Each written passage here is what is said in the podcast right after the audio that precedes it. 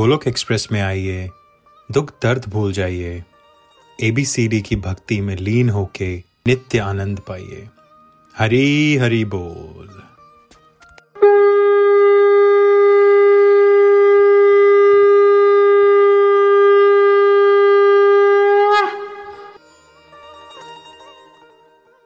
हरे कृष्णा हरे कृष्णा, कृष्ण कृष्णा, हरे हरे हरे राम हरे राम राम राम। हरे हरे, हरि हरि बोल। तो चलिए स्टार्ट करते हैं सत्संग प्रेयर्स के साथ। ओम नमो भगवते वासुदेवाय, ओम नमो भगवते वासुदेवाय, ओम नमो भगवते वासुदेवाय। श्रीमद भागवतम की जय। कारनिताई की जय। श्री श्री राधा श्याम सुंदर की जय। हरे कृष्ण हरे कृष्ण कृष्ण कृष्ण, हरे हरे। हरे राम हरे राम राम राम, हरे हरे। हरे कृष्ण हरे कृष्ण कृष्ण कृष्ण, हरे हरे। हरे राम हरे राम राम राम, हरे हरे। हरे कृष्ण हरे कृष्ण कृष्ण कृष्ण, हरे हरे। हरे राम हरे राम राम राम, हरे हरे। Busy through the body, free as a soul, hari hari bol, hari hari bol, transform the world by transforming yourself. न शस्त्र पर न शास्त्र पर न धन पर और ना ही किसी युक्ति पर मेरा तो जीवन आश्रित है हे प्रभु केवल और केवल आपकी कृपा शक्ति पर जय श्री राधे कृष्णा सो हरि हरि बोल everyone welcome everyone to the evening satsang आज श्रीमद् भागवतम जो है वो हम स्टार्ट करने जा रहे हैं श्रीमद् भागवतम नामक ग्रंथ वेद व्यास जी ने लिखा इस ग्रंथ में अठारह हज़ार श्लोक हैं, तीन सौ पैंतीस अध्याय हैं। वेद व्यास जी स्वयं भगवान के अवतार हैं और उन्होंने ही इसको श्रीमद भागवतम को लिपिबद्ध किया। क्योंकि भगवान के वर्ड्स भगवान की बातें जो है, वो भगवान के अलावा कोई बता नहीं सकता है तो भगवान ने स्वयं ये काम आकर किया। इसको सुनाया किसने? सुखदेव गोस्वामी ने। तो आइए हम थोड़ा सा ये समझते हैं कि ये सुखदेव गोस्वामी कौन है? देखिए, ये सुखदेव गोस्वामी जो हैं, ये नित्य निकुंज में राधा रानी के पालित तोता हैं। और इनकी सेवा क्या है? नित्य निकुंज में एक तमा, तमाल का वृक्ष है। नित्य निकुंज के बाहर एक तमाल का वृक्ष है। उस पर ये रहते हैं और राधा रानी के बड़े लाडले हैं। ये क्या करते हैं कि ये उड़ उड़ कर जाते हैं और राधा रानी के हस्त कमल पर बैठते हैं। लाडले हैं ना? और जब हस्त कमल पर बैठते हैं तो राधा रानी जो हैं, वो इनको अनार खिलाती हैं। ऐसा वर्णन आता है कि अनार के दाने राधा रानी इनको अपने हाथों से खिलाती हैं। और इनको क्या सिखाती हैं? इनको सिखाती है कि तुम बोलो कृष्ण। कृष्ण बात बोलो। तो ये जो शुक है, ये कृष्ण कृष्ण बोलना जो है, वो राधा रानी से सीख जाता है। फिर फिर यही शुक जो है, वो तोता जो है, वो उड़ते उड़ते भगवान कृष्ण के पास जाता है। भगवान के कृष्ण जो है, वो भी इनको नार के दाने खिलाते हैं। और क्या सिखाते हैं? वो कहते हैं कि शुक तुम बोलो, राधा राधा। और जब शुक राधा राधा बोलता है तो ऐसे लगता है कि जैसे भगवान कृष्ण के कानों में अमृत घुल गया हो। अमृत घुल गया हो। तो भगवान के नाम की महिमा भी इतनी अनमोल है कि अगर राधा रानी कृष्ण का नाम सुनती हैं, या कृष्ण राधा रानी का नाम सुनते हैं तो वो भी भाव बोर हो जाते हैं। भाव बोर और क्या सेवा करते हैं ये? ये तमाल के वृक्ष पर रहते हैं और जब भोर होती है ना तो भोर के समय ये राग गाते हैं बेसिकली वो राग जो है, वो प्रिया प्रियतम को उठाने के लिए होता है, ये उनकी सेवा है। तो ये प्रिया प्रियतम को उठाने की सेवा करते हैं। वैसे तो सुबह भोर के समय सखियाँ आती हैं, ललिता विशाखा, पर सखियों के आने से पहले ये राधा कृष्णा को उठाने की सेवा जो है वो करते हैं और उसके बाद सखियाँ आती हैं और फिर वो राधा कृष्णा को, राधा रानी को तैयार करती हैं और उसके बाद वो मंगला जो है वो होती है। पर जो पहली जो उठाने की सेवा है वो तो शुक के पास है। और और ये युगल का यश गाते हैं। इनका गायन बहुत अच्छा है। राधा कृष्णा को इनको गायन बहुत पसंद है। ये युगल का यश गाते हैं और राधा कृष्ण स्वयं उसको सुनते हैं। स्वयं सुनते हैं। भैरव, राग जो है, ये इतना मधुर गाते हैं ना कि राधा कृष्ण उसको सुनते ही उठ जाते हैं। बड़े खुश होते हैं। बड़े खुश। तो ये नित्य निकुंज में राधा कृष्ण के साथ ही रहते हैं। ये शुक एक दिन क्या हुआ कि ये शुक राधा कृष्ण के चरणों में खेल रहे थे। और शुक ने क्या देखा कि प्रभु के मुख पर उदासी प्रभु, वैसे तो कभी उदास नहीं होते ये। आज क्या देख रहे हैं शुक की प्रभु के मुख पर उदासी? गोलोक धाम में उदासी का तुक का क्या कारण हो सकता है? कोई नहीं। तो शुक ने क्या किया? राधा रानी से पूछा कि ये प्रभु इतने उदास क्यों हैं? गोलोक धाम में क्या कारण हो सकता है उदासी का? तब राधा रानी ने ही बताया कि गोलोक धाम में तो उदासी का कोई कारण नहीं है कि पर प्रभु जो है ना, वो कभी कभी कलयुग के लोगों के लिए उदास हो जाते हैं। कलयुग आरंभ होने वाला है और कलयुग के युग में तो अधर्म फैलेगा। अधर्म फैलेगा तो लोग भगवान को भूल जाएँगे। कैसे कैसे उन भूले भटके हुए लोगों को जो है वो रास्ता दिखाया जाए? प्रभु इसलिए उदास है। क्या हो सकता है? तभी शुक ने बोला, शुक कह रहे हैं कि एक समस्या है। कलयुग आने वाला है, समस्या तो है, पर समस्या का को कोई समाधान तो होगा। इतने में भगवान भी आ जाते हैं। भगवान शुक को कहते हैं उनकी बात सुनकर, कि कलयुग तो अपना रंग दिखा के ही रहेगा। कलयुग तो अपना रंग दिखा के ही रहेगा। तो हमें इसका समाधान करना चाहिए। तब राधा, रानी और भगवान मिलकर ये सलाह करते हैं आपस में कि इस कलयुग में अगर लोगों को बचाना है तो समाधान ये है कि कोई हमारा प्यारा इस धरती पर जाए जो हमारे यश का गान कर सके। क्यों? भाई, जो भगवान के यश को जानता होगा, वही तो उसका गान कर सकता है। तो दो क्वालिटीज होनी चाहिए उसमें। एक तो वो गायन में निपुण होना चाहिए। गायन अच्छे से आना चाहिए ताकि वो गा सके, और दूसरा उसको क्या गाना है पता तो हो। नित्य निकुंज में यहाँ क्या लीला हो रही है, ये तो किसी को पता ही नहीं। जिसको नित्य निकुंज की लीला के बारे में पता होगा, वही तो जाके गाएगा ना, वही तो बताएगा ना कलयुग के लोगों को। तो अगर कोई ऐसा धरती पर जाए और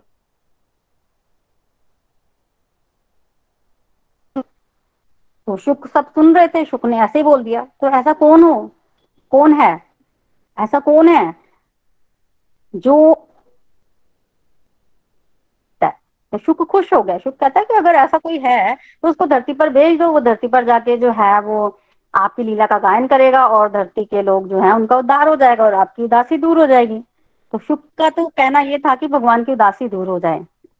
तो शुक्र ने ऐसे ही कहा कि ऐसा कौन है, उसको धरती पर भेज सकते हैं। तब भगवान ने कहा कि ऐसे तो तुम ही हो। जो शुक ने सुना कि मैं तो शुक्र तो उदास हो गया। शुक कहने लगा भगवान को कि क्या मेरे से कोई अपराध हो गया जो आप मेरा त्याग करना चाहते हैं? क्या मेरे से कोई अपराध हो गया? तब भगवान ने कहा कि तुमसे अपराध नहीं हुआ, भाई। तुम, एक तो तुमको गायन आता है। दूसरा, तुम तुम्हारे पास, हमारे धाम के प्रति जानकारी है। जो प्रेम में डूबा होगा, वही तो प्रेम की बात सबको बताएगा ना? वही प्रेम की बात सबको बताएगा। तो तुम्हारे अंदर वो पात्रता है। तुम ही ये काम कर सकते हो। और कोई कर ही नहीं सकता। तुम कर सकते हो। तो शुक पहले तो आनाकानी करने लगा, पर जब भगवान ने कहा कि तुम ही धरती पर जाओगे, इसी में मेरी प्रसन्नता है। जब शुक ने ये सुना कि भगवान इससे प्रसन्न होंगे तो तब तो शुक जो है वो मान गया, बिल्कुल मैं जाऊँगा। और मैं गा गा कर गा गा कर लोगों को ये बताऊँगा कि कैसे प्रिया प्रीतम रहते हैं।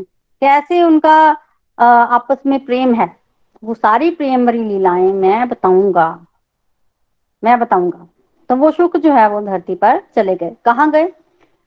देखिए, अमरनाथ नामक स्थान पर गए। अमरनाथ नामक स्थान पर एक तोता और मैना का जो जोड़ा है वो रहता था। और, एक बार क्या हुआ कि भगवान शिव जी जो है ना, वो माता पार्वती को अमर कथा सुनाने के लिए अमरनाथ की गुफा में ले गए। तो कथा कुछ इस प्रकार है कि एक बार नारद मुनि जो है वो भगवान शिव जी से मिलने के लाश धाम पर गए। वहाँ नारद जी ने क्या देखा कि शिव जी तो समाधि में है। तब नारद जी ने पार्वती माता से पूछा कि क्या आप जानते हैं कि भगवान के गले में जो जो मुंडों की माला है, ये किसकी है? क्यों इतने मुंड पहन रखे हैं? किसके हैं? माता पार्वती ने बोला, नहीं, मुझे तो नहीं पता। तो नारद जी ने कहा कि आप पूछना भगवान से कि ये मुंड किसके हैं? क्यों आपको इन मुंडों के बारे में नहीं पता। ये कहकर नारद मुनि चले गए। जब भगवान शिव जी जो है वो समाधि से उठे, तब पूछा, पार्वती जी ने कि ये किसके मुंड जो अपने गले में धारण कर रखे हैं? तब भगवान ने उनको बताया कि पार्वती, ये तुम्हारे ही मुंड हैं। मेरे मुंड? हाँ। तुम बार बार शरीर धारण करती हो और बार बार शरीर छोड़ देती हो। और जब भी तुम शरीर छोड़ती हो, तुम्हारे मुंड में, इस माला में धारण कर लेता हूँ और करते करते करते करते पूरी माला बन गई। और इस माला को मैं अपने गले में धारण करता हूँ। जब ये सुना पार्वती माता ने तो पार्वती माता को बहुत हैरानी हुई। पार्वती माता के मन में सहज ही जिज्ञासा उठी कि, हे प्रभु, ऐसा क्यों है कि मेरे इतने जन्म हो चुके हैं? क्योंकि आपके गले में तो माला पूरी है। मेरे इतने जन्म हो गए और आप तो अमर हैं। तो ऐसा क्यों कि मेरे, मैं बार बार जन्म लेती हूँ बार बार मर जाती हूँ? बट आप तो अमर हैं, आपका कभी जन्म नहीं होता, आपकी कभी मृत्यु नहीं होती। ऐसा क्यों? तब भगवान शिव जी ने माता को बताया, ऐसा इसलिए क्योंकि मैंने अमर कथा सुनी है और तुमने अमर कथा नहीं सुनी? अच्छा ऐसी बात है तो पार्वती माता ने बोला कि मुझे भी अमर कथा सुनाइए। भगवान मान गए। और माता को अमर कथा सुनाने के लिए एक जगह पर गए, जिसको आज हम अमरनाथ कहते हैं। भगवान माता पार्वती को ले गए और रास्ते में उन्होंने अपना डमरू, गले में जो उनके नाग है वो, त्रिशूल, चाँद, गंगा, सबको उतार दिया, क्योंकि कथा के सब अधिकारी नहीं है तो प्रभु ने सबको रास्ते में त्याग दिया। सिर्फ़ माता को लेकर वो अमरनाथ की गुफा में चले गए और वो अमर कथा जो है माता को वहाँ सुनाने लगे। ये अमर कथा क्या है? देखिए, श्रीमद भागवतम की कथा ही अमर कथा है। क्यों? क्योंकि इसको सुनकर जो है, वो व्यक्ति अमर हो जाता है। श्रीमद भागवतम की कथा सुनकर व्यक्ति अमर हो जाता है। देखिए, व्यक्ति अमर हो जाने से मतलब ये नहीं है कि व्यक्ति जो है, उसका शरीर अमर हो जाएगा। नहीं नहीं। शरीर को अमर करके क्या लेंगे? नहीं। आप देखिए, शरीर कपड़ों की तरह अगर आप जीवन भर एक ही कपड़ा पहनेंगे तो आपको अच्छा नहीं लगेगा। तो अमर मीन्स कि आपको उस अमर पद की प्राप्ति हो जाती है, जिससे कोई व्यक्ति जो है वो वापस नहीं आता। यानी कि भगवत धाम की प्राप्ति हो जाती है। अमर मीन्स कि कभी किसी माता के गर्भ में आपको नहीं जाना पड़ेगा। तो श्रीमद भागवतम की कथा सुनकर व्यक्ति जो है वो जन्म मृत्यु के चक्कर से ऊपर उठ जाता है। आत्मा को अमर बना लेता है। कभी किसी माता के गर्भ में उसको नहीं जाना पड़ता। इसलिए इस कथा को अमर कथा कहा जाता है और इसी कथा को सुनाने के लिए भगवान शिव जी माता पार्वती को अमरनाथ की गुफा में लेकर गए और वहाँ जाकर उन्होंने बोला कि जो कोई भी पशु, पक्षी, जीव यहाँ है, वो सब यहाँ से चले जाए। मैं एकांत में क्या करना चाहता हूँ? अमर कथा सुनाना चाहता हूँ। जैसे ही शिव जी ने ये बोला, सब लोग वहाँ से चले गए। वहाँ एक तोता और मैना का जोड़ा था, वो भी चला गया। पर उसी समय एक, वो बोलते ना, अंडा मैना ने एक अंडे को अभी जन्म दिया था। अंडा जो है, वो वहाँ पड़ा हुआ था। तो तोता और मैना तो उड़ गए, पर वो अंडा कैसे उड़ता? अंडा वही रहा। और उस अंडे में कौन था? उस अंडे में तो शुक थे, क्योंकि अब धरती पर जाना है तो कहीं से तो शुरुआत करनी ही पड़ेगी। तो उस अंडे में शुक थे, और उसी अंडे से शुक सुखदेव गोस्वामी जो है, वो प्रकट हुए। तो तब नहीं प्रकट हुए। उस समय तो वो अंडा ही था। तो भगवान शिव जी ने जब पार्वती माता को अमर कथा सुनानी शुरू की और भगवान शिव जी ने बोला कि मैं ऐसा करता हूँ, मैं, मुझे कैसे पता चलेगा कि तुम कथा सुन रही हो? तो मैं आँखें बंद करके तुम्हें कथा सुनाऊँगा। तुम हुंकार भरते रहना, हूँ हूँ करते रहना जिससे मुझे पता चल जाएगा कि तुम कथा सुन रही हो और मैं सुनाता रहूँगा। पार्वती माता मान गई। उसके बाद भगवान ने कथा सुनानी शुरू कर दी और पार्वती माता ने हूँ हूँ करना शुरू कर दिया। अब कथा सुनते सुनते सुनते सुनते पार्वती माता को नींद आ गई। कहते हैं कि नाइन, नौ सकंद तक कथा जो है वो पार्वती माता ने भी सुनी। उसके बाद पार्वती माता को नींद आ गई और जब शुरू हुआ दसवां स्कंद जिसमें भगवान कृष्ण की लीलाएँ हैं उस समय प्रकट हुए, उस अंडे में से सुखदेव गोस्वामी और जो भगवान शिव जी ने भगवान की कथा जो है वो सुनानी आरंभ की। त्यों वो सुख देव गोस्वामी प्रकट हुए और उन्होंने वो कथा श्रवण करनी शुरू की और माता तो सो गई और सुख जो है वो सोचने लगे कि, कि अगर मैंने हुंकारा नहीं भरा तो कथा रुक जाएगी तो वो हुंकारा भरते रहे। हूँ हूँ करते रहे। और सारी कथा जो है वो श्रवण कर ली। देखिए भगवान का डिवाइन प्लान होता है। वैसे तो अगर कोई अंडा है और अंडे में से किसी जीव ने जन्म लेना होता है तो उस अंडे को सेक चाहिए होता ना? पक्षी जो है वो कितनी देर तक सेक देते हैं उस अंडे को, फिर वो अंडा जो है वो प्रकट होता है, टूटता है, उसमें से पक्षी निकलता है। पर यहाँ तो तोता मैंने उड़ गए थे, फिर वो उस अंडे को कैसे सेक मिला? भाई वो भगवान जब कथा सुना रहे थे ना तो कथा से जो वाइब्रेशन निकल रही थी, उसका सेक लगा उस अंडे को। एक, दूसरा, साधारण जीव होता तो भले ही मर जाता। पर वो साधारण जीव था नहीं। वो साधारण जीव था नहीं। वो तो सुखदेव गोस्वामी थे और भगवान की इच्छा से आए थे। और जो कथा सुने, वो पात्र ही होगा। पात्र को कथा सुनने से कोई नहीं रोक सकता। पात्र को कथा सुनने से कोई नहीं रोक सकता। तो कथा श्रवण कर ली और जब कथा श्रवण हो गई और उसके पश्चात भगवान शिव जी ने आँखें खोली और देखा, पार्वती माता सोई हुई हैं। हैरान हुए पहले तो। इतने में पार्वती माता उठ गई और उन्होंने कहा, प्रभु, जरा बताइए इससे आगे क्या हुआ? तो प्रभु कहते, मैंने तो पूरी कथा सुना दी। भाई मैं तो सो गई थी। अच्छा तुम सो गई थी? तो फिर कथा किसने सुनी? तो भगवान शिव जी इधर उधर देखने लगे। इतने में भगवान जी को ऊपर दिखा तोता। अब तोता दिखा तो भगवान को गुस्सा आ गया। क्यों गुस्सा आया? देखिए, लीला होती है भगवान की। ऐसा नहीं है कि कथा सुनने पर भगवान शिव जी को गुस्सा आया। कथा सुनने के भी कुछ नियम होते हैं। कथा विनीत भाव से सुनी जाती है सामने बैठकर। सुखदेव, वो जो तोता था, वो कितना ऊपर ऊपर पेड़ पे था। तो आप गुरु से भी ऊपर बैठ के अगर कथा सुनेंगे तो वो थोड़ा सा अपराध लग जाता है। तो शिव जी भगवान को गुस्सा आ गया। अब उन्होंने उठाया त्रिशूल। त्रिशूल स्मरण किया। त्रिशूल आया कि त्रिशूल से इसको मार दूँगा। जो मारने के लिए त्रिशूल उठाया तोता उड़ गया। अब तो तोता आगे आगे और भगवान शिव जी पीछे पीछे। अमरनाथ से जैसे ही वो तोता चले बद्री बद्री नारायण की तरफ़ चले गए और वहाँ पर आप जानते हैं कि बद्री नारायण से ऊपर हम्म, पाँच दस किलोमीटर ऊपर जाए तो व्यास देव जी की गुफा आती है सरस्वती नदी के तट पर। तो वहाँ पर वो तोता जो है वो चले गए। वहाँ पर व्यास देव जी की धर्म पत्नी जो है वो कुटिया से बाहर जो है वो जम्बाई ले रही थी। और जब जम्बाई लेने के लिए उन्होंने मुँह खोला तो वो तोता जो है वो मुँह के माध्यम से उनके पेट में चला गया। और जब उनके पेट में चला गया तो वहाँ पे भगवान शिव जी भी पहुँचने, पहुँचे। उनको वेद व्यास जी मिले हैं। अब वेद व्यास जी ने पूछा कि आप कहाँ भागे चले जा रहे हैं? तो शिव जी कहते मार दूँगा। बताइए तो सही हुआ क्या? बताइए तो सही। तब भगवान शिव जी ने सारी बात बताई सुनकर वेद व्यास जी बड़ा हंसे। बोलते कि आप तो भोले के भोले ही रहेंगे। भोले के भोले ही रहेंगे किसको मार रहे हैं आप? एक तोता आपसे तेज भाग सकता है जरा सोची तो सही। आप तोते को नहीं पकड़ पाए मार, मारना होता तो कहाँ पीछे ही मर जाता वो। अब वो आपसे तेज भाग रहा है। आप तो बोले बाबा का दिमाग ठनका तेज भाग रहा है।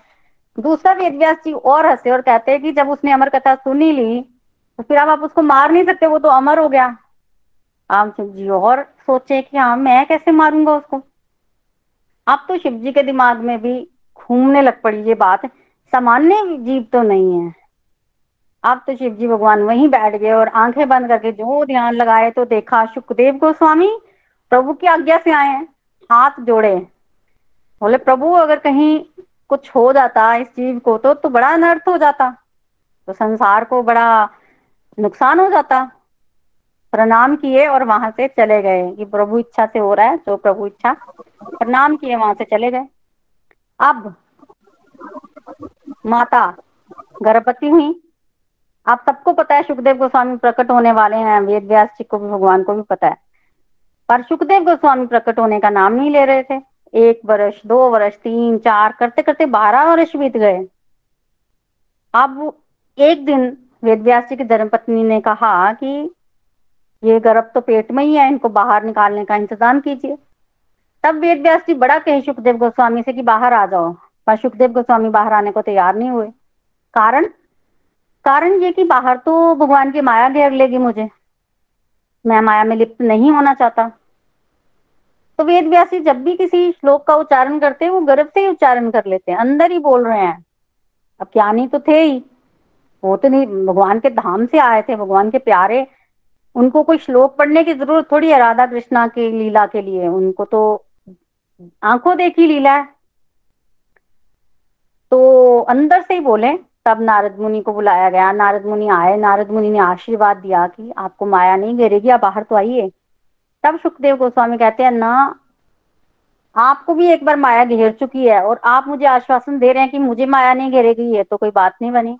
मायापति आके आश्वासन दें तो फिर मैं मानू कि माया नहीं घेरेगी। तब भगवान को बुलाया गया। भगवान ने आकर आश्वासन दिया, भाई, तुम्हें माया नहीं घेरेगी। तुम बाहर आ जाओ। तुम्हें प्रभु की माया जो है वो नहीं करेगी, कोई नुकसान नहीं पहुंचाएगी। तुम्हारे ऊपर एक्ट नहीं करेगी। और जब ऐसा आश्वासन भगवान की तरफ़ से मिला, तब जाकर सुखदेव गोस्वामी जो हैं वो बाहर आए। और जो ही पुत्र का जन्म हुआ वेद व्यास जी बड़े खुश हुए, क्योंकि उनको भी पता है कि ये महाभागवत है। ये आगे जाकर श्रीमद भागवतम कथा का प्रचार प्रसार करेंगे।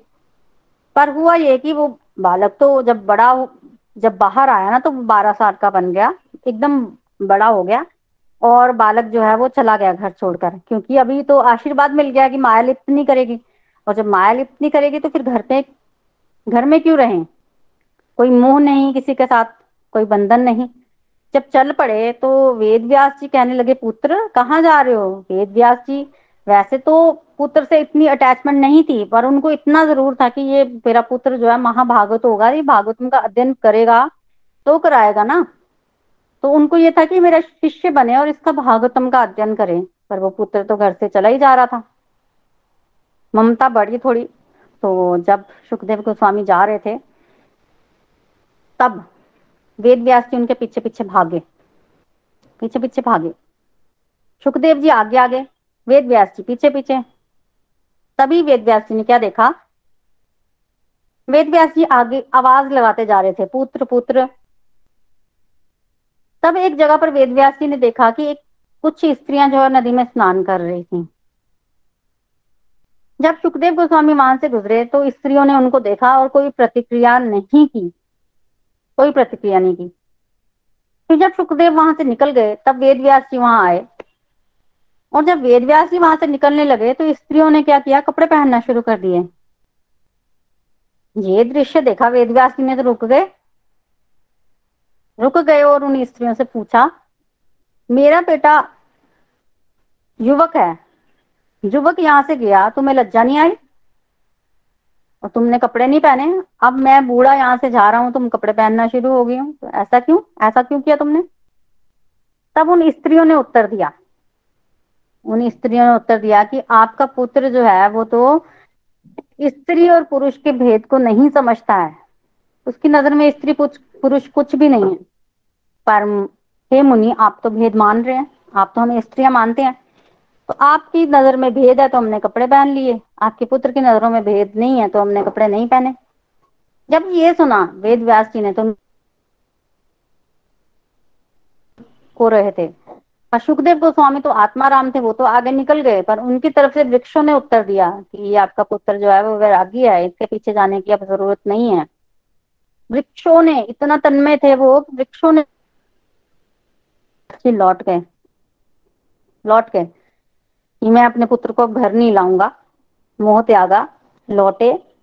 कोई ममता नहीं, कोई कुछ नहीं। लौट गए पर उन्होंने हार नहीं मानी। उन्होंने क्या किया? अपने चार शिष्य बुलाए और चारों शिष्यों को क्या बोला कि उनको बेसिकली श्लोक रटाए। वेणु गीत के श्लोक से जिसमें गोपियों ने भगवान के रूप का वर्णन किया है सुंदर सुंदर श्लोक रटाए और कहा कि जाओ वैसे तो आज्ञा दी कि ऋषि मुनियों को श्लोक सुनाओ, और सुखदेव गोस्वामी के लिए आज्ञा थी कि जहाँ भी वो मिले ना, उसको ये श्लोक सुनाना। भगवान की रूप के श्लोक सुनाना। तो उनके शिष्य जो है, वेद व्यास जी के, वो गए। वर्णन उन्होंने सुखदेव गोस्वामी को सुनाया, वो श्लोक सुनाया एक। वो श्लोक सुनकर सुखदेव गोस्वामी को इतना अच्छा लगा, इतना अच्छा लगा, भगवान का रूप आँखों के सामने आ गया अश्रु धारा बहने लगी, इतना मज़ा आया ना। और सुनाओ और सुनाओ, ऐसे वो बोलने लग पड़े। और सुनाओ, अब तो शिष्यों को तो एक ही श्लोक आता था। तो शिष्य कहने लगे कि हमें तो ये एक ही श्लोक आता है। अगर आपको और श्लोक सुनने हैं तो आप हमारे गुरुदेव जी के पास जाइए। अच्छा कौन है आप? देव हैं वेद व्यास जी। वो तो शरीर के पिताजी थे सुखदेव गोस्वामी के, पर पिताजी के पास नहीं गए। वो गुरु मानकर वेद व्यास जी के पास गए कि हाँ मैं वेद व्यास जी से जाकर और श्लोक ऐसे सुनूँगा। और शिष्यों से उनको ये भी पता चला कि अठारह हज़ार ऐसे श्लोक उनके गुरुदेव ने लिखे हैं। अठारह हज़ार श्लोक। तो वो श्लोकों को सुनने के लिए श्रीमद भागवतम का अध्ययन करने के लिए सुखदेव गोस्वामी जो है, वो व्यासदेव जी के पास गए, जो कि उनके अपने पिताजी हैं, पर उनको गुरु मानकर गए। ऐसा क्यों हुआ कि भगवान के एक ही श्लोक सुनकर जो सुखदेव गोस्वामी है, वो इतने खुश हो गए?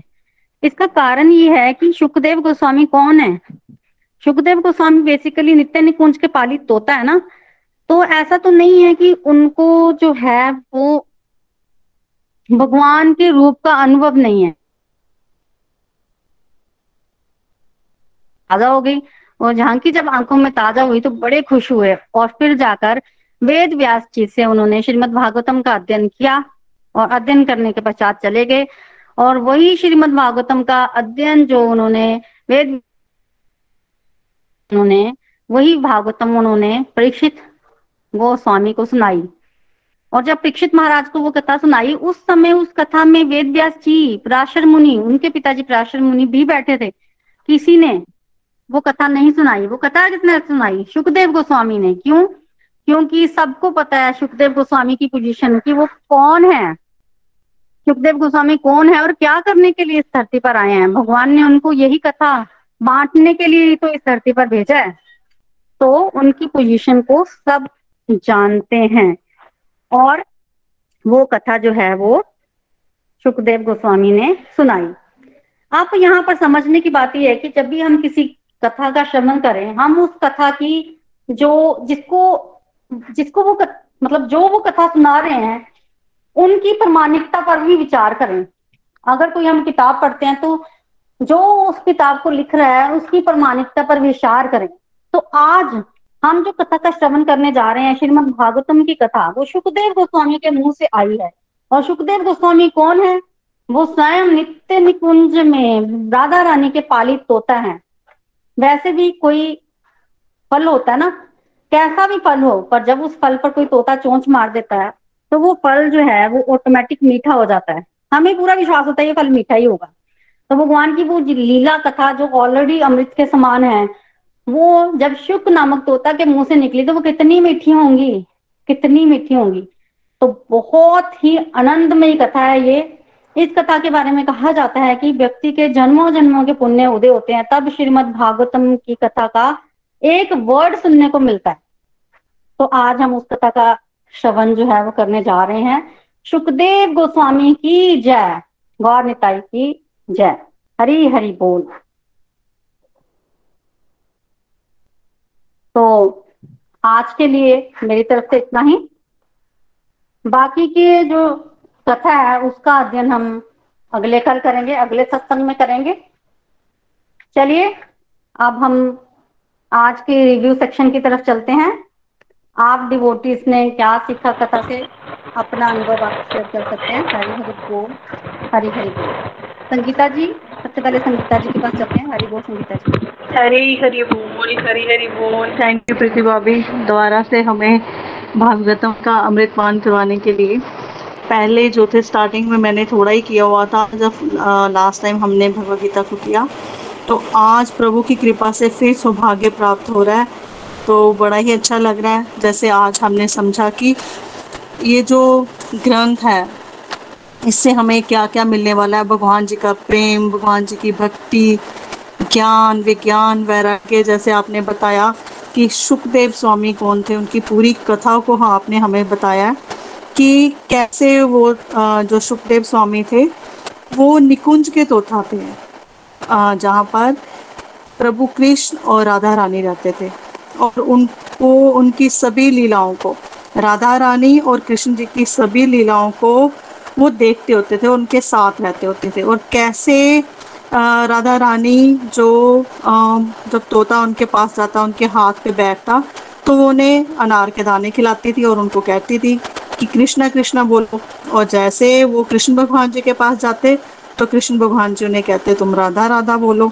तो ऐसे ही वो भगवान जी के कितने प्रिय और प्रिय और प्रियतम को मिलाने का काम जो थे, वो भी वही करते थे। और उन्हीं के साथ राधा रानी और कृष्ण भगवान जी के साथ रहते। और सुबह जैसे सुबह होती तो सबसे पहले वो उन्हें राधा रानी और कृष्ण भगवान जी को मिलाने का काम करते थे। फिर जो सखियाँ कैसे आती हैं, फिर उनके बाद शुक जो है, वो कैसे युगल यश, भगवान जी का जो गान करते हैं और वो आपने ये भी बताया कि वो भैरव राग जो है, वो गाते हैं। और ये सुनकर सभी सभी खुश हो जाते हैं और प्रभु भी बहुत खुश हो जाते हैं। और एक दिन जैसे आपने बताया कि एक दिन जैसे भगवान जी बड़े उदास से उन्होंने शुक ने पूछा माता से कि कैसे जो भगवान जी हैं, कृष्ण जी, वो उदास क्यों है इतने? तो उनका कारण बताने पे कि कैसे कलयुग के लोगों में कैसे जो है, दुख आने वाले हैं, कितने अधर्म फैलने वाला है, उन लोगों की गति क्या होगी, उनको कैसे वहाँ से बचाया जा सकता है? इसलिए भगवान जी चिंतित हैं उनके लिए। तो फिर भगवान जी ने उन्हें सारी बातें बताकर ये कहा कि शुभ तुम जो हो, मेरा ये काम कर सकते हो। तुम जाकर कलयुग के लोगों को मेरे और राधा के प्रेम की कहानियाँ सुनाओगे यश गान करोगे क्योंकि तुम्हारे में पात्रता। देखिए भगवान जी उसी को वो काम देते हैं जिसमें उसकी पात्रता होती है। जैसे हमारे सामने लाइव एग्ज़ाम्पल है प्रीति जी। अभी तक हमने कभी सोचा नहीं था कि हमें आ, कैसे हम भागवतम की रीडिंग किसी के भी द्वारा कर सकते हैं। तो ये प्रभु की कृपा और भगवान जी जानते हैं। सेम कृष्ण भगवान और राधा रानी जानते हैं कि जो सुख है वो कैसा काम कर सकते हैं। वो यहाँ कलयुग के लोगों को हमारे बारे में बताकर, जिसे हम अमर कथा भी कहते हैं, उस बताकर लोगों में अवेयरनेस ला सकते हैं, भगवान जी के प्रति प्रेम ला सकते हैं, भक्ति को बढ़ा सकते हैं। फिर हमने अच्छे से अमरनाथ की कथा भी सुनी, जहाँ पर पार्वती माता जो होती हैं, कृष्ण भगवान शिव जी भगवान जी से अमर कथा सुनते सुनते सो जाती हैं। देखिए, ये सारी भगवान जी की प्लानिंग होती है अदरवाइज़ माता जो है, वो तो शक्ति स्वरूप है। वो कैसे ऐसे भगवान जी की बात को नहीं सुन पाई? ये सारी प्लानिंग थी और फिर कैसे जो है सुख जो है भगवान जी की पूरी अमर कथा को सुनते हैं। और फिर बताया कैसे जो माता के व्यास जो थे व्यास देव जी, उनकी पत्नी के मुँह में वो चले जाते हैं, क्योंकि अब उनका टाइम था, उनको धरती पे आना था। भगवान जी की प्लानिंग थी, उनको आदेश था तो उन्होंने फिर माता के गर्भ में आके, और बताया जाता है कि कैसे वो बाहर नहीं आना चाहते हैं।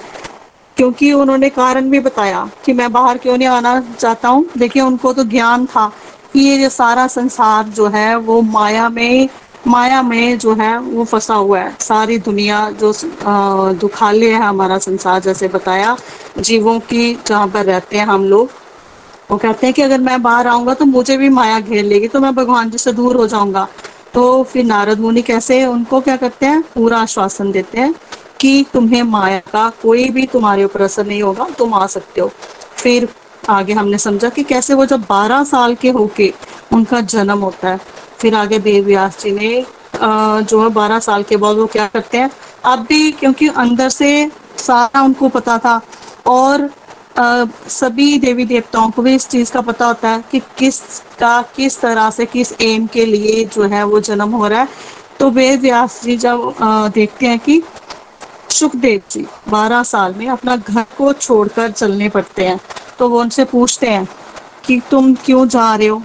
और रास्ते में जो हमने एक ये भी समझा कि कैसे, जो सुखदेव जी थे वो कितने ज्ञानी थे और कितने भगवान जी के प्रिय और सदाचारी भी एक हम यहाँ पर वर्ड यूज़ कर सकते हैं कि स्त्रियाँ इस चीज़ को, उनकी दृष्टि कह सकते हैं कि कैसे वो जान जाती हैं कि जो जो सुखदेव जी हैं, उनके लिए स्त्री और पुरुष में कोई भी भेद नहीं है। ये तब कैसे वाला भेद समय समझ आती है, कब हम भेद नहीं करते हैं, जब हम मटीरियल वर्ल्ड से ऊपर उठ जाते हैं। तो फिर यहाँ से भी वेद व्यासी को समझ आ जाती है कि मेरे बेटे का जन्म किस तरह से हुआ है। लेकिन फिर भी तो उन्हें ना सुनाना चाहते हैं, उन्हें समझ, क्योंकि वेद व्यासी को भी पता है कि उनका जन्म श्रीमद भागवत भागवत ग्रंथ जो हम पढ़ रहे हैं, उनकी रचना के लिए हुआ है। तो उन्होंने स्टार्ट कहाँ से किया? उन्होंने अपने ही जो उनके शिष्य थे, उनको जो थे वो उनको श्रवण करवाया, उनको एक कुछ लोग बताकर कहा कि तुम जाकर उन्हें सुनाओ सुखदेव स्वामी को, ताकि उनके अंदर से वो चीज़ जो है वो स्टार्ट तो हो सके। तो वही श्लोक सुनकर उनको आनंद आना शुरू हो जाता है। फिर लेकिन एक पेरेंट के, उनको पेरेंट के नाते नहीं, एक फादर के नाते वो नहीं आते हैं ब्यास जी के पास। वो उन्हें अपना गुरु मानकर आते हैं कि ताकि वो उनसे बाकी का ज्ञान जो उनके शिष्यों ने भी उन्हें बताया होता है कि वे व्यास जी ने अठारह हज़ार श्लोक जो है, उनको संग्रहित किया है। तो वो भी उनके जो है, आके वो उनसे सुनते हैं। बड़ी ही प्यारी कथा, बड़ा ही आनंद आया। थैंक यू जी। हरी हरी बोल, हरी हरी बोल। हरी हरी बोल, संगीता जी। आपने ब्यूटीफुली आज के सत्संग की समझी दी है। Thank you for sharing Hari Hari बोल, हरी हरी बोल। चलिए विजय जी हैं। विजय जी भी कुछ कहना चाहते हैं आज के सत्संग पर? हरि बोल।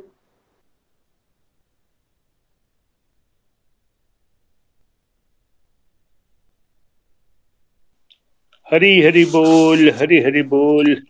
प्रीति जी, सबसे पहले तो आपका धन्यवाद। हम कृतार्थ हो गए आपकी मधुर वाणी में। श्रीमद भागवतम की कथा का पहला लेसन सुन के, अपने किस सुंदर तरीके से कथा की शुरुआत करी है, जिसको बाद वे संगीता जी ने भी संक्षिप्त में वर्णन किया। सुखदेव महाराज नित्य निकुंज में राधा रानी के तोते उनके हस्त कमल पे बैठते हैं, अनार खाते हैं। राधा जी कहती हैं, बोलो कृष्ण कृष्ण जी के पास जाते हैं तो वो कहते हैं, बोलो राधा। ये उनकी शिक्षा है। राग भैरक द्वारा विशाखा और ललिता सखियों से भी पहले भगवान को राधा रानी को उठाते हैं और फिर पूरी कथा के एक दिन भगवान कैसे उदास हुए, किस तरह से सुखदेव जी को सुपात्र बना के उन्होंने मातृलोक में भेजा। हम जैसे लोगों का कल्याण करने के लिए अमरनाथ की गुफा में तोते की कथा सुनाई कि किस तरह एक अंडे से जब शिव महाराज अमर कथा सुना रहे थे तो उन वाइब्रेशंस की गर्मी से वो पैदा हुए। लेकिन क्योंकि उन्होंने अमर कथा का एक नियम भंग किया था भगवान शिव नीचे सुना रहे थे, वो ऊपर बैठे हुए थे तो उसका उन लोगों ने पनिशमेंट तो मिलनी थी। और माँ पार्वती तो प्रभु की प्लानिंग के मुताबिक सो गई, दसवें स्कंद तक आते आते। और सुखदेव जी आगे आगे त्रिशूल पीछे पीछे भोले बाबा नाराज़ वेद व्यास जी उनको समझाते हैं। बारह वर्ष वो माँ की गर्भ में रहते हैं। कि मैं तो सब कुछ समझता हूँ। मैं संसार की माया से विचलित नहीं हूँगा। नारद मुनि जी से भी नहीं मानते कि मैं जानता हूँ कि माया ने तुम्हारे ऊपर भी अटैक किया था। फिर प्रभु का आश्वासन पाते हैं और फिर आपने जो स्त्रियों के स्नान की कथा सुनाई, बहुत सुंदर कथा। कि किस तरह से सुखदेव जी में तो भेद बुद्धि ही नहीं है। स्त्रियों के द्वारा जब वो सुखदेव जी को पास से जाते देखती हैं तो कोई प्रतिक्रिया नहीं होती है। और फिर वेद व्यास जी को वहाँ के वृक्ष बनाते हैं कि तुम्हारा पुत्र तो वैरागी है।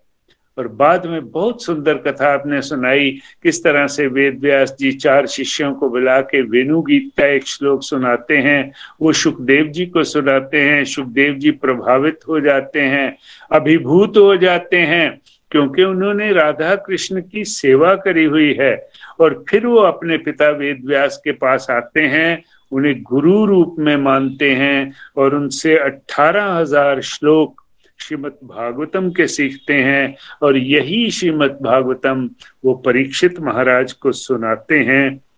उन्हें तो भेजा ही भगवान ने। इसी काम के लिए था कि मातलोक में जाओ, कलयुग के प्रभाव से लोगों को बचाओ। और मैंने पहले भी एक बार कहा था कि मेरे दादी जी श्रीमद भागवतम पढ़ा करते थे और वो यही कहते थे कि बेटा श्रीमद भागवतम का पाठ जो सुनेगा, वो तो अमर हो जाएगा। उसको और किसी चीज़ की चिंता नहीं है, और बात भी तो ठीक है। सुखदेव जी तो स्वयं राधा रानी के तोते हैं, इसीलिए तो उनका नाम सुखदेव है। एक बार फिर आपको शत शत नमन बहुत बहुत धन्यवाद। जिस सुंदर तरीके से, अपनी मधुर वाणी से, अपने श्रीमुख से आज आपने हमें श्रीमद भागवतम की कथा सुनाई है, कृतार्थ किया है। बहुत बहुत धन्यवाद। बहुत बहुत धन्यवाद। हरी हरी बोल, विजय जी। हमेशा की तरह आपने ब्यूटीफुली अपने भाव जो है वो प्रेजेंट किए हमारे सबके सामने। बिल्कुल भगवान इतने दयालु, कृपालु हैं। स्वयं राधा रानी के साथ मिलकर उन्होंने अपने पालित तोते को हमारे लिए भेजा। अगर वो इस धरती पर नहीं आते हमें लीलाएँ नहीं सुनाते भगवान खुद उसको लिखते नहीं सुखदेव को स्वामी सुनाते नहीं तो हम वंचित रह जाते। कलयुग के पुरानियों के लिए भगवान ने बहुत बहुत कृपा की है। हमेशा उनका आभार। और थैंक यू विजय जी। हरी हरी बोल हरी हरी बोल। चलिए अब हम आगे बढ़ते हैं। हम गीता जी की तरफ़ चलते हैं। हरी हरी बोल गीता जी। हरी हरी हरी हरी बोल, जय श्री कृष्ण एवरीवन राधे राधे। तो प्रीति जी, आज हमारे लिए फिर से ही बड़ा ही लकी डे है कि हमें दोबारा से जो है ये कथा सुनने को मिल रही है। देखिए, आज भगवान की प्लानिंग कैसे थी? मैं शरीर से आज अस्वस्थ हूँ, मेरा मतलब ठीक नहीं है।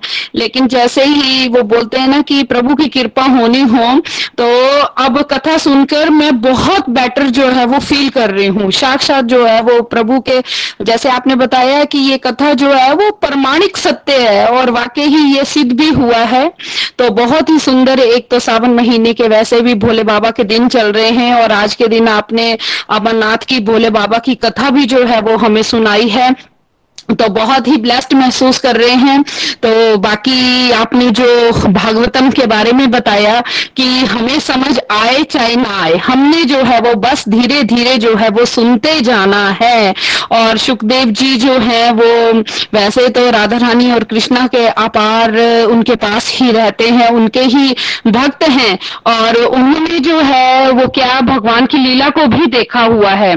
साक्षात सारी लीला जो है राधा रानी की और कृष्णा की लीला को जो है उन्होंने देखा हुआ है। तो अब जो है, वो कलयुग का समय जब आ गया है तो कलयुग के समय में लोगों को कृतार्थ करने के लिए, क्योंकि कलयुग के लोग जो है, वो बहुत ज़्यादा साधना नहीं कर सकते। लेकिन यहाँ पर हमें परमात्मा ने जो है, वो बड़ा ही ब्लेस्ड किया है कि हमें श्रीमद भागवतम रूपी जो है, वो अमृत तत्व जो है, वो चखने को दिया है। तो सुखदेव जी जो है, वो आए हैं और उनके माध्यम से जो है, वो हमने प्रभु की लीलाएँ, जो उन्होंने खुद अपनी आँखों से देखी की है, प्रमाणिक सत्य के रूप में जो है वो उन्होंने हमें बताई, सुनाई और बहुत ही आनंद जो है वो आज की कथा में भी जो है वो आया है। तो मैंने तो समय सच में बोलूँ तो यही फील किया है कि श्रीमद भागवतम का जिस टाइम में ये कथा जो है वो स्टार्ट हुई तो इसके अंदर जो है ना वो भगवान की जो लीलाएँ हैं, उन लीलाओं से जो है वो हम अपने भाव को कैसे बढ़ा सकते हैं, वो भी हमने सीखा है कि अपनी आध्यात्मिकता को अगर बढ़ाना है तो इस कथा के माध्यम से जो है वो हम अपनी आध्यात्मिकता को जो है वो बढ़ा सकते हैं। और बाकी देखिए कथा को सुनने की बात हुई कथा कौन सुन सकता है, जिसकी पात्रता है। तो वाकई ही हम बहुत ब्लेस्ड हैं, सच में, खुद को हम, चलो, भगवान ने इतना तो हमें सक्षम कर दिया कि हम कम से कम इतने पात्र बन गए कि आपके जैसे गुरुओं के माध्यम से जो है, वो हम इस कथा को जो है, वो सुन पा रहे हैं। और सारे सारे, हर तरीके के हमारे कलेशों का नाश करने वाली जो है, वो ये श्रीमद भागवत भागवतम है तो हमें इस आम रूपी रस को जो है वो चखने के लिए भगवान से ही प्रेरणा करनी है कि हमारी बुद्धि में प्रभु आए।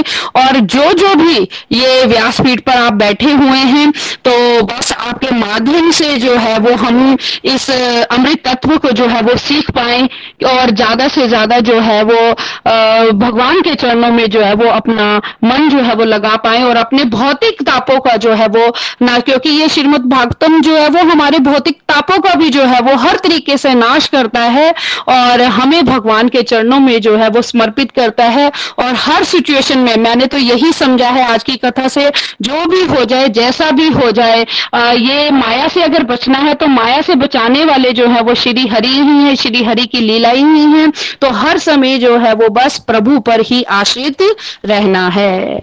हरी हरि बोल हरी। हरी हरी बोल। गीता जी, आपने भी ब्यूटीफुली अपने भाव हमारे सामने प्रकट किए हैं। देखिए, ये जो कथा है ना जी हमें, ये भवरोग की दवाई है बेसिकली हमें इस मटेरियल वर्ल्ड से निकालने में सक्षम है। इसके अंदर हर वो कैपेसिटी है। तो जैसे जैसे आप इसको सुनना शुरू करेंगे धीरे धीरे हमारे जो पाप है, वो खत्म होते जाएँगे। दुख भी हमें, बीमारी भी हमें पापों की वजह से ही आती है। जब धीरे धीरे वो खत्म होते जाएँगे तो हम स्वस्थ होते जाएँगे और भगवान के रास्ते पर आगे बढ़ेंगे। और अल्टीमेटली इस संसार सागर को पार करके आगे बढ़ जाएँगे। तो तरीका तो यही है कि हम कथा श्रवण करें और बिल्कुल बल मिलता है भगवान के नाम में। बहुत ताकत है। श्रीमद भागवतम में तो बहुत ताकत है। तो इसी का श्रवण करें आप। हरी हरी बोल। हरी हरि बोल। Thank you Geeta ji.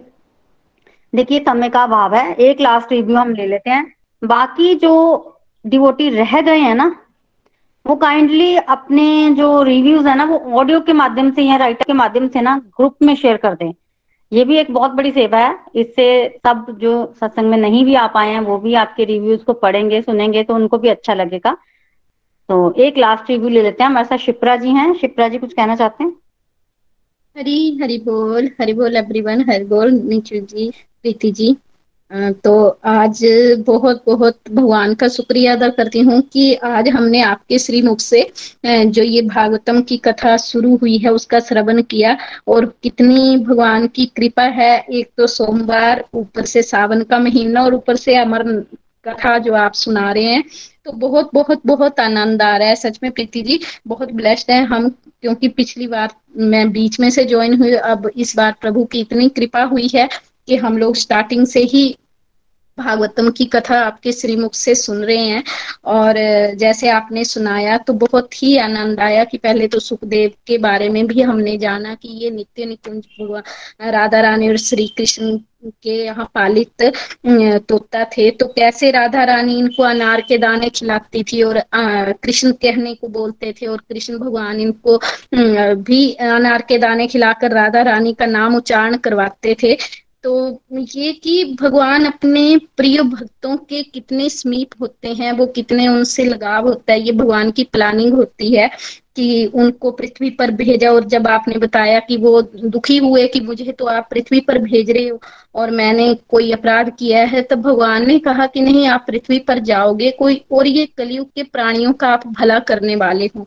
और सच में उनके जो उन्होंने कथा सुनाई है, परीक्षित के माध्यम बने हैं उसमें और इन्होंने ये भागवतम की कथा सुनाई। और अब तो आप ही हमारे सुखदेव हैं और आपके श्रीमुख से हम ये कथा सुन पा रहे हैं और जो हमें ये भी पता चला कि कैसे वो बारह साल तक अपनी माता के गर्भ में रहे ताकि वो एक माया जाल में न फंस सके, इस माया के चक्कर में न पड़े।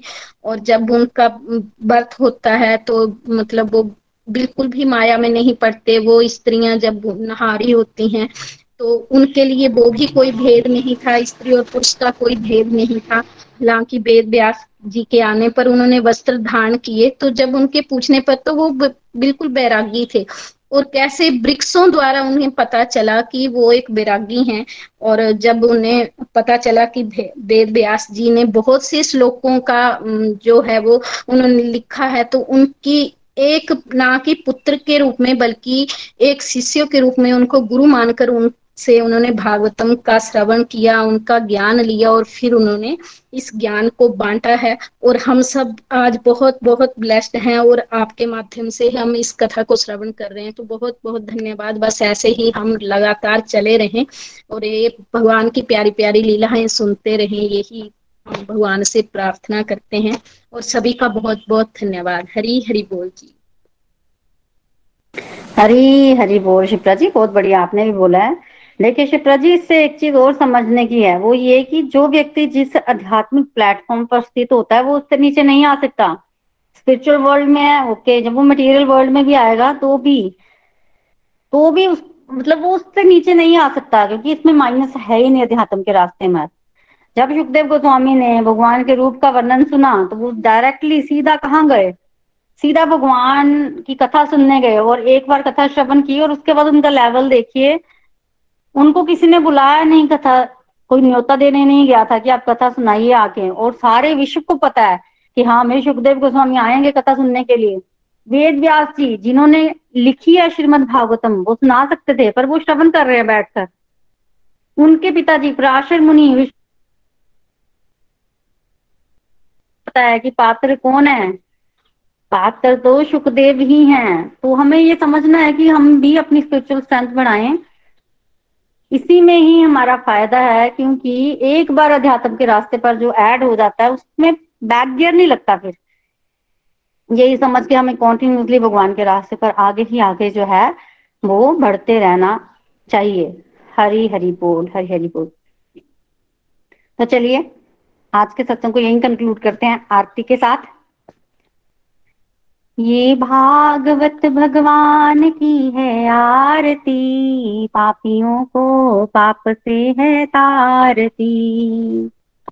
ये भागवत भगवान की है आरती, पापियों को पाप से है ता ये अमर ग्रंथ, ये मुक्ति पंथ, ये पंचम वेद निराला नव ज्योति जगाने वाला। ये अमर ग्रंथ, ये मुक्ति पंथ, ये पंचम वेद निराला नव ज्योति जगाने वाला। हरि नाम यही, हरि धाम यही यही जग मंगल की आरती। पापियों को पाप से है तारती।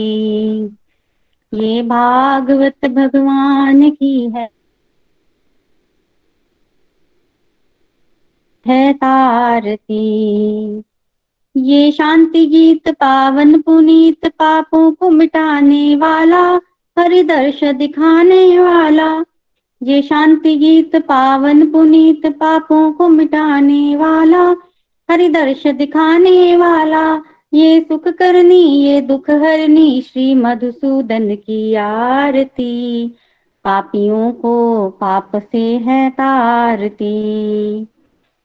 ये भागवत भगवान की है आरती। पापियों को पाप से है तारती। ये मधुर बोल जगफंद खोल सन्मार्ग दिखाने वाला। बिगड़ी को बनाने वाला, ये मधुर बोल जगफंद खोल, सन्मार्ग दिखाने वाला, बिगड़ी को बनाने वाला श्री राम यही घनश्याम यही, ये प्रभु महिमा की आरती। पापियों को पाप से है धारती। ये भागवत भगवान की है आरती। पापियों को पाप से है तारती। पापियों को पाप से है तारती। पापियों को है तार हरी बोल। Thank you everyone for coming Hari बोल थैंक यू गोलोक एक्सप्रेस से जुड़ने के लिए आप हमारे email address info at Golok express dot O R G द्वारा संपर्क कर सकते हैं। या हमारे व्हाट्सएप या Telegram number seven zero one eight zero two six eight two one से भी जुड़ सकते हैं। आप हमसे फेसबुक पेज और यूट्यूब चैनल के माध्यम से भी जुड़ सकते हैं। हरी हरी बोल।